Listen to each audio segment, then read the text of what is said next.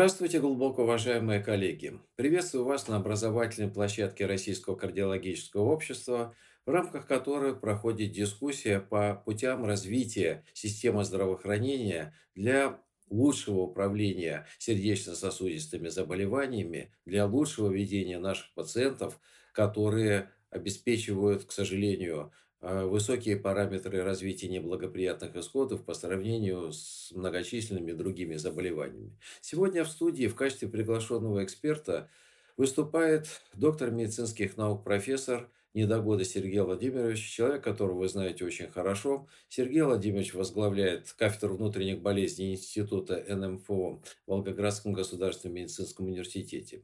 Вы знаете хорошо, что Сергей Владимирович вице-президент Российского кардиологического общества и одновременно председатель комитета по клиническим рекомендациям.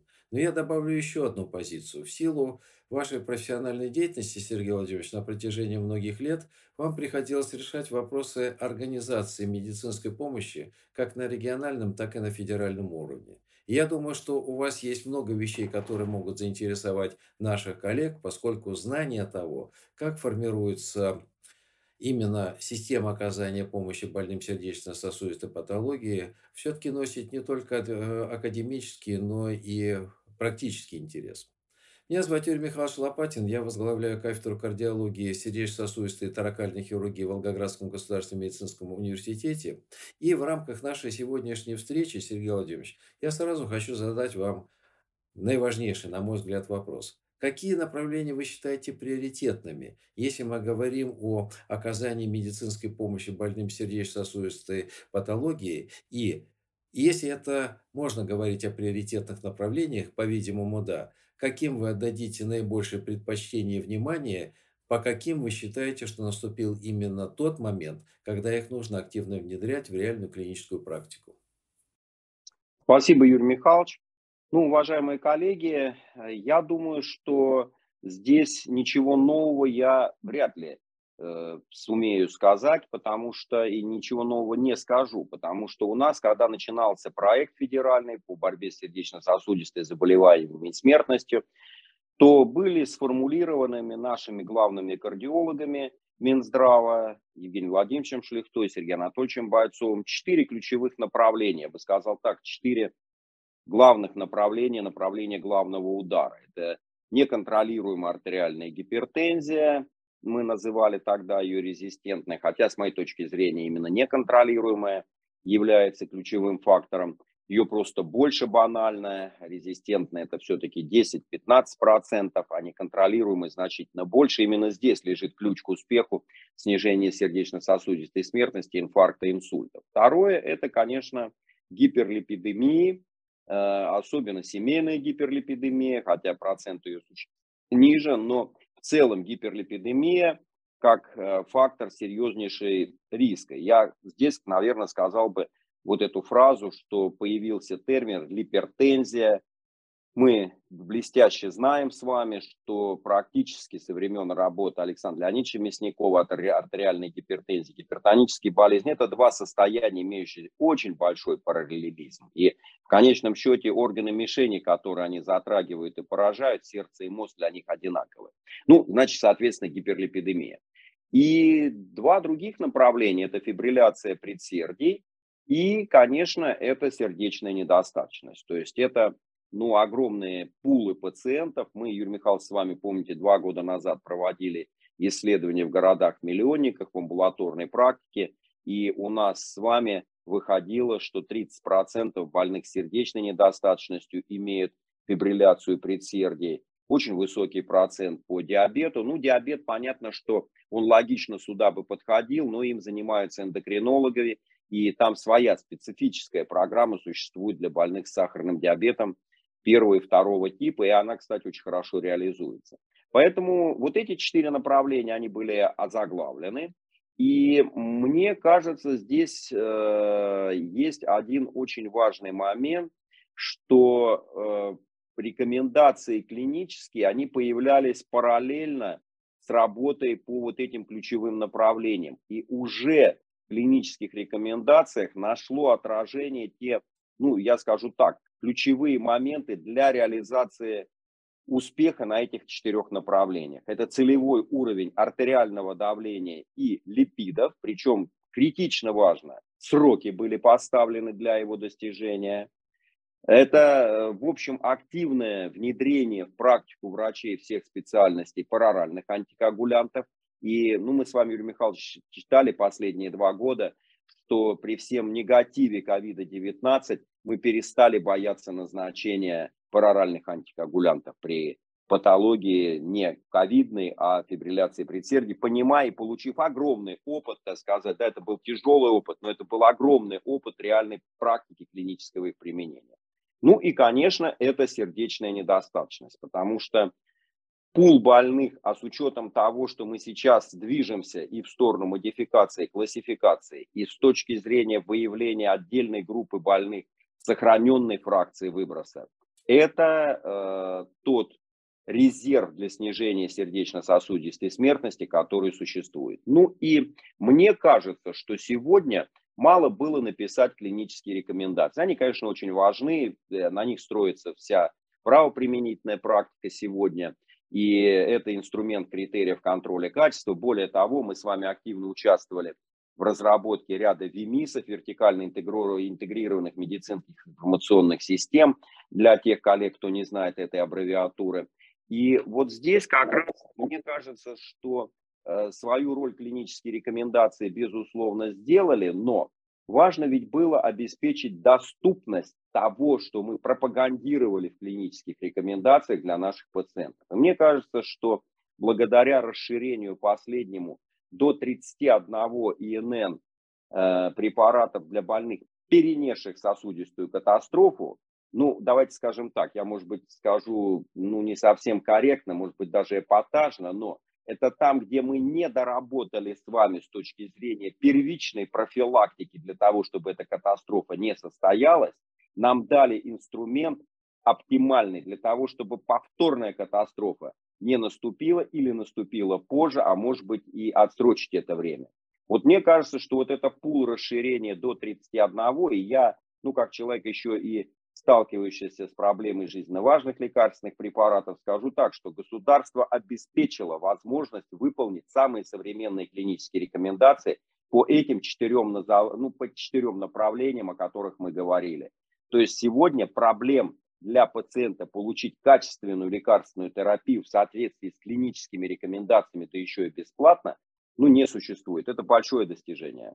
Вы знаете, Сергей Владимирович, мне тоже хочется сказать слова спасибо за то, что такая система существует. Это реальное практическое действие, позволяющее наиболее эффективно лечить наших больных. И упомянув клинические рекомендации, вы говорили о развитии клинических рекомендаций. Действительно, за этот отрезок времени даже вот эти четыре нозологии, которые обычно обозначаются как нозологии, где можно получить быстрый успех. Во-первых, перечень этих заболеваний нозологии расширяется в контексте именно выделения групп высокого риска. Но параллельно ведь с клиническими рекомендациями, Сергей Владимирович, идет еще и нормативная база в виде документов. Ну, например, давайте возьмем приказ Минздрава Российской Российской Федерации по диспансерному наблюдению за больными, в том числе и за больными с сердечной недостаточностью. Согласитесь, когда мы смотрим приложение к этим приказам и видим, что должен сделать врач-терапевт, что должен сделать врач-кардиолог, нередко бросается в глаза прежде всего то, что Врач-терапевт э, должен осуществить ведение больных с первым-вторым функциональным классом. Врач-кардиолог с третьим-четвертым функциональным классом. Кстати, по стенокардии примерно обозначение по цифрам такое же. Однако, Слава богу, в приказе написано и то, что там, где отсутствует врач-кардиолог, эти функции должен на себя взять врач-терапевт, во-первых. Во-вторых, если говорить о сердечной недостаточности как состоянии, при котором понятие стабильности, оно, конечно, имеет понятие стабильности, но все-таки это больные, которые всегда чреваты риском обострения течения сердечной недостаточности, госпитализации по поводу сердечной недостаточности, развития неблагоприятных исходов. Мы с вами четко знаем, что по совокупности все эти признаки приближают больного к финалу. С каждой последующей госпитализацией все-таки становится все более и более э, трудно, потому что укорачиваются сроки между госпитализациями. Действительно, больного ожидает развитие неблагоприятных исходов. Как вы думаете, Сергей Владимирович, все-таки разделение полномочий. Врач-терапевт, врач-кардиолог. А может быть пропагандировать, помимо тех положений, которые указаны в приказе, вот эту совместную работу. Ведь все говорят о мультидисциплинарной команде. Это даже не дуэт терапевт и кардиолог. Туда можно добавить достаточно большое количество э, врачей, которые могут решать определенные вопросы ведения больных сердечной достаточностью. Итак, вот это разделение зоны ответственности, Сергей Владимирович.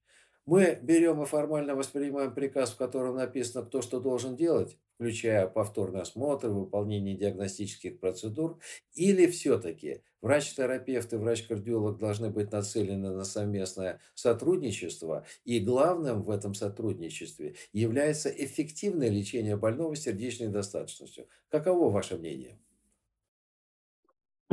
Интереснейший вопрос, Юрий Михайлович, потому что это вопрос такой глобальной организации оказания медицинской помощи. Я как раз считаю, что опыт у нас, его просто в реальной практике еще недостаточно создания качественно работающих междисциплинарных бригад. То есть мы понимаем все, о чем идет речь, но сказать, что вот, например, я ну, знаю наш регион достаточно хорошо, что на базе какого-то ЛПУ создана мультидисциплинарная бригада для ведения неважно чего, я скажу так, что я таких прецедентов не знаю. Они нужны. Ну, возвращаясь к героине сегодняшней нашей дискуссии, это сказать, сердечной недостаточности. Ну, смотрите, у нас мы констатируем, что появляется и внимание приковано к сохраненной фракции выброса. Мы говорим о том, что это заболевание, обладающее большим количеством коморбидным состоянием. Теперь давайте на минуту представим, что такой больной приходит к врачу-терапевту, э, о них не, есть некие коммуникации с врачом-кардиологом, скажем, в поликлинике, потому что в стационаре это отдельная история, но в поликлинике, возьмем первичном звене здравоохранения, а у этого больного есть еще, давайте скажем так, ожирение, и у этого больного, ну, давайте возьмем так, есть, э, ну, не ХБП, давайте возьмем анемия. Может такое быть? Может.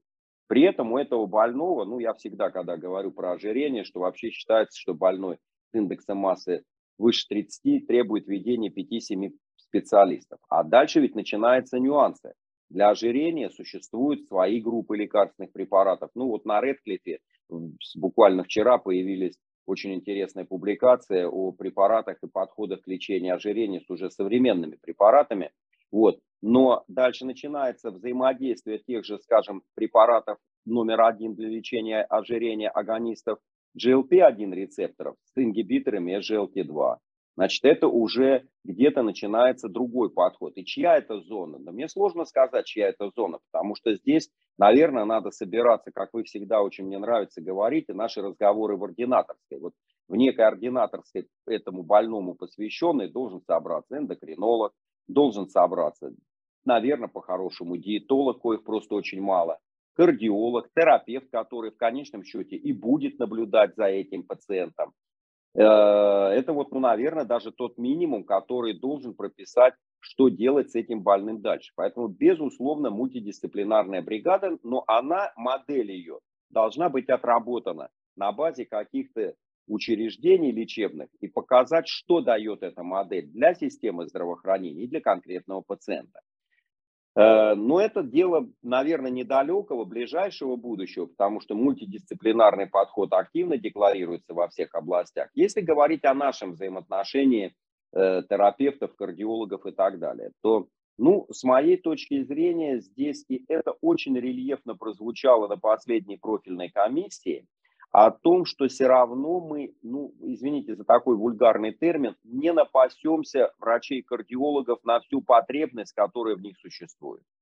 И мы сегодня видим, так сказать, что, конечно, врач-терапевт, я бы сказал так, что за последние 5-7 лет идет ренессанс этой специальности, потому что он из такого привратника медицинского, куда должен пойти больной, в какой кабинет, вновь возвращается на исходные позиции некого интегратора того, что делают другие специалисты, а он наблюдает и, в общем, должен взаимодействие с этими специалистами коррегировать ведение этого пациента. Поэтому мне кажется, что будущее, конечно, за подготовкой более углубленной врачей, терапевтов по определенным разделам э, кардиологии. Э, не знаю, как с обратной стороны, надо ли готовить кардиологов э, более углубленно по каким-то узким вопросам э, терапевтической коморбидности, эндокринологической коморбидности. С моей точки зрения, да, наверное, но здесь очень нужно определиться с тем объемом, чтобы не перегрузить врача-кардиолога. А вот терапевта готовить надо. Мы живем в век, так сказать, метаболической синдемии. У нас с вами большой проект стартует на следующий год по этим заболеваниям. Я приведу один пример, чтобы было понятно, о чем мы говорим. Вот смотрите, последние три года, вы как э, специалист европейского уровня по сердечной недостаточности не могли не отметить, что у нас пошел лавинообразный поток э, публикаций по неалкогольной жировой болезни печени при сердечной недостаточности. Ну вот за последние полтора года много таких публикаций. А теперь давайте зададимся вопросом, а наш или метаболически ассоциированная болезнь печени, она чья? Потому что вот здесь всплывает фигура э, гастроэнтеролога. Но ну, вряд ли он занимается. Это точно ну, для кардиолога, ну не терра инкогнито, но где-то, где-то глубоко в третьем эшелоне. Для терапевта, ну тоже зыбкий такой, как на болоте проходишь, вязкая зыбь. Вот это, конечно, требует интеграции и обучения специалистов по этим вещам. Ну, давайте с вами так скажем. Ну, если у больного сердечной недостаточности, нарушение функции щитовидной железы. Ну, уже пара, понятно. Поэтому мне кажется, что будущее за более углубленным по каким-то узким, главным вот этим разделам подготовки врачей первичного звена. Очень интересно, Сергей Владимирович. Получается так, что главная персона в этих разговорах, конечно, наш пациент сердечной недостаточности. Это очевидно. И все-таки получается, что надо перестраивать систему взаимодействия врачей, чтобы Любой специалист, который в данный момент времени может оказать позитивную, положительную помощь в ведении этого больного, должен быть не просто востребован, но этот человек должен оказать помощь. И раз уж мы с вами заговорили про обучение, в том числе и по направлению сердечной достаточности, вспомним международные публикации десятилетней давности, когда уже тогда заявлялось, успешная система ведения больных сердечной достаточностью в любой стране – это не только отделение, но это обязательно персонал, который обучен сердечной недостаточностью. Это не только амбулаторные кабинеты, но и опять и врачи, и подготовленные медицинские сестры. Ваше видение того, что предстоит сделать, что уже делается в контексте обучения специалистов по сердечной недостаточности и как вы думаете, насколько востребовано будет это направление у врачей, скажем, терапевтического профиля, кардиологического профиля? Я говорю о специалистах по сердечной недостаточности. Юрий Михайлович, блестящий вопрос, что говорится не в бровь, а в глаз, потому что это опять я делаю реминисценцию и возврат к профильной комиссии последней по кардиологии, где, собственно, об этом и говорил в данном случае Сергей Анатольевич Бойцов, что надо готовить специалистов, терапевтов по вот этим вопросам. Мы с вами, мне кажется, что в 2023 году сделали очень большую работу, утвердив уже на уровне учредителей э, два цикла, подготовка углубленная на вашей базе врачей-кардиологов по сердечной недостаточности, такой Basic и Advanced курс, и базовый продвинутый курс, и с нашим участием двух кафедр, потому что, ну, я считаю, что, например, честно, тот опыт, который мы получили с вами, работая с ординаторами наших баз, что, конечно, терапевт в таком объеме не прочитает вопросы функциональной диагностики в той форме, которой ваши специалисты читали для наших терапевтов-ординаторов этот раздел. Интеграция здесь должна быть. С другой стороны, конечно, нашу там эндокринологическую тематику для ваших ординаторов прочитают тоже на очень достойном, хорошем, современном уровне. Поэтому мне кажется, что вот то, что мы с вами создали, во-первых, и утвердили, это тоже большое. Мы знаем с вами, что процесс утверждения занял у нас в районе более полугода э, программ для обучения. Они официально сегодня утверждены. И то, что мы начинаем этот проект на площадке нашего университета, и я знаю, что на следующий год у нас областной комитет здравоохранения административно, а территориальный фонд медицинского страхования материально поддержит подготовку таких специалистов, это состоявшийся факт. Дальше следующее нам, конечно, будет интересно посмотреть. Я всегда говорю, что должна быть обратная связь. Вот мы с вами подготовили, ну, условно говоря, там 10 для ключевых поликлиник города врачей-терапевтов с продвинутым пониманием сердечной недостаточности. А здесь уже задача не наша с вами, это не предел наших компетенций, это выходит за пределы нашей компетенции и возможностей. Должны управленцы от здравоохранения создать им условия на базе поликлиник. Нам с вами понятно, что одна из проблем внедрения кабинетов сердечной недостаточности, липидных кабинетов, это штатное расписание и дополнительное как бы финансирование. Но здесь вообще проблем нет. То есть выделяется э, в структуре графика работы врача того же терапевта с продвинутым пониманием сердечной недостаточности день, когда он не работает по участку своему, а консультирует коллег своих терапевтов, которые отобрали для этого консультативного дня по сердечной недостаточности своих пациентов, которым им кажется, что нужно, чтобы с ними пообщался более продвинутый их коллега, так сказать. Ну, тем более, если в поликлинике, особенно в сельских регионах, не всегда есть врач-кардиолог. Поэтому этот подход, он должен иметь потом еще обратную связь, а что вообще произошло с той же динамикой Э, госпитализацией, сердечной недостаточностью, смертностью и так далее. Но это, конечно, более большие массивы данных. Я думаю, что если у нас с вами все сложится, то через 2-3 года мы получим такую информацию.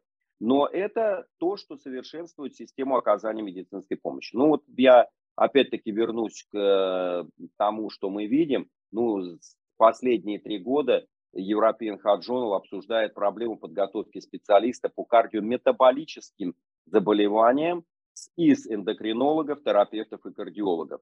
И нам главное здесь не отстать, потому что с моей точки зрения как раз вот фокусная подготовка, ну в идеале, я опять мечтаю перед Новым годом, который уже совсем близко, что нам бы в каждой поликлинике иметь специалиста-терапевта, пусть один будет углубленная подготовка по сердечной недостаточности, у другого по метаболически ассоциированным заболеваниям, у третьего по липидным нарушениям. Ну и таким образом, так сказать, у еще один раздел, который остается за скобками, это ведение больных совместное с перенесшими сосудистую катастрофу. Я вспоминаю всегда ну, проверочные выезды в нашей поликлинике Волгоградского региона, где явно внимание к больным, перенесшим инсульт со стороны кардиологов, с моей точки зрения, должно было быть гораздо большим. И вот здесь как раз интегратором могли быть специалисты терапевтического звена, которые так или иначе все равно этих больных наблюдают э, вместе с неврологом, кардиологом, э, но с углубленной подготовкой по аспектам дальнейшего ведения и уже отдаленных этапов реабилитации. Вот мне кажется, такой подход экономически обоснован, интересен и рационален.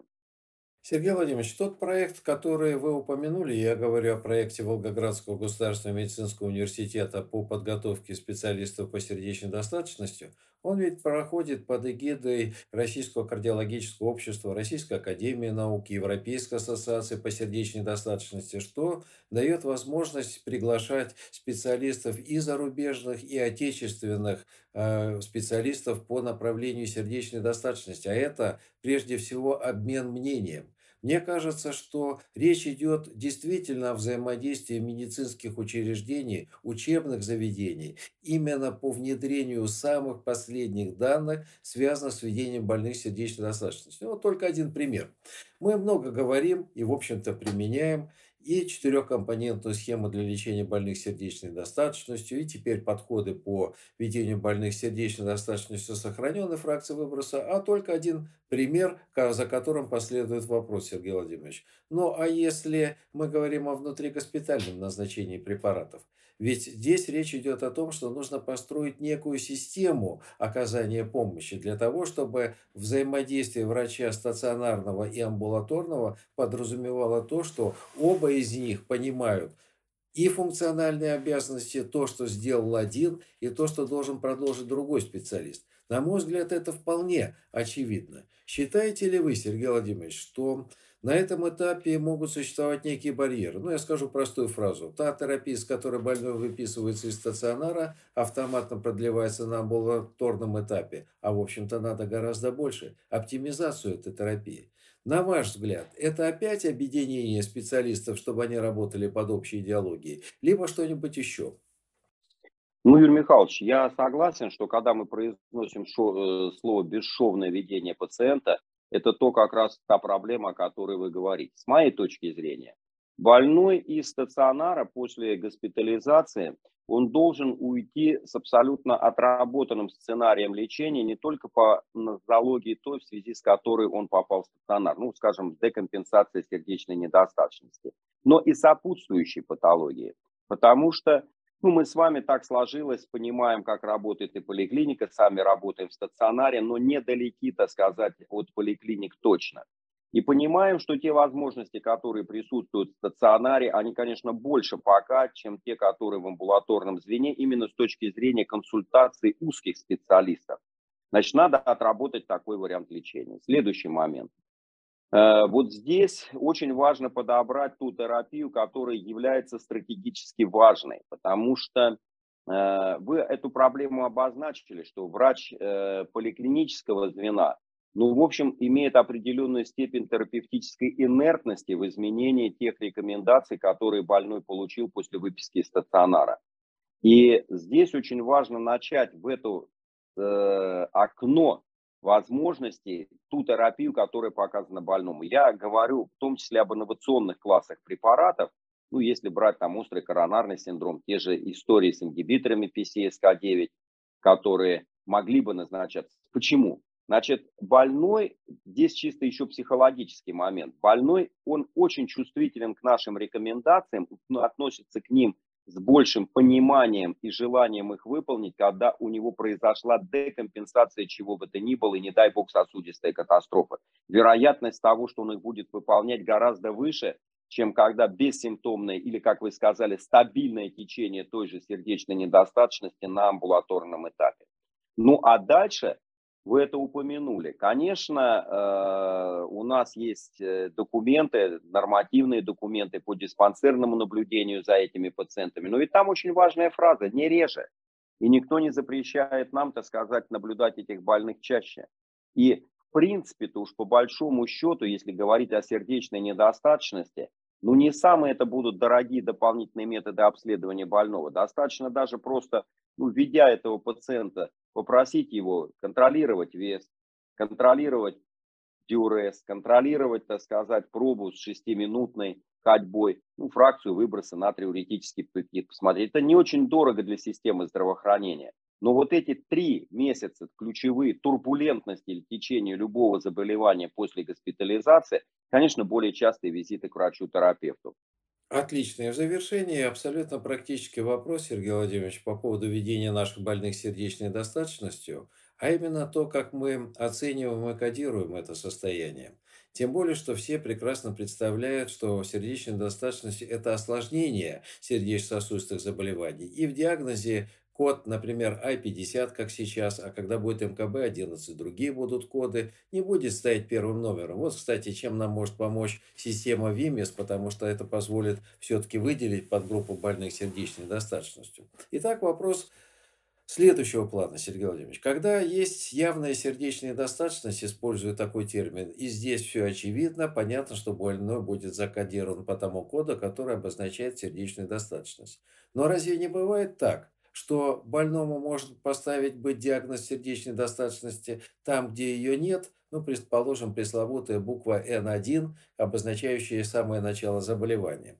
И с другой стороны, это все-таки некие опасения – что вот если мы будем двигаться влево и рассматривать заболевания, э, которые могут потенциально привести к сердечной достаточности, не, пере, не передиагностируем ли мы тогда больных сердечной достаточностью и увеличим статистику? Итак, подводные камни пути решения, Сергей Владимирович, при кодировании таких больных. Ваша точка зрения?